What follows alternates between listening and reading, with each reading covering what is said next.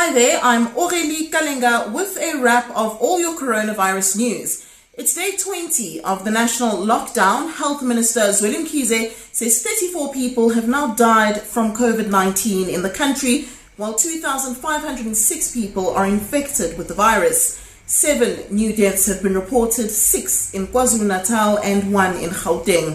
The minister says most of these patients had underlying conditions. Now, globally, the number of confirmed coronavirus cases has reached the two million mark.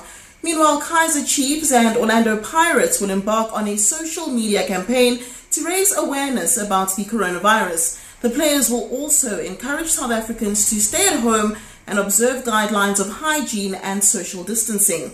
Meanwhile, a K Z N daughter is demanding answers after her mother was discharged from Netcare's shutdown Saint Augustine's Hospital without being tested for the virus. For more on the pandemic, go to ewn dot co dot za forward slash coronavirus.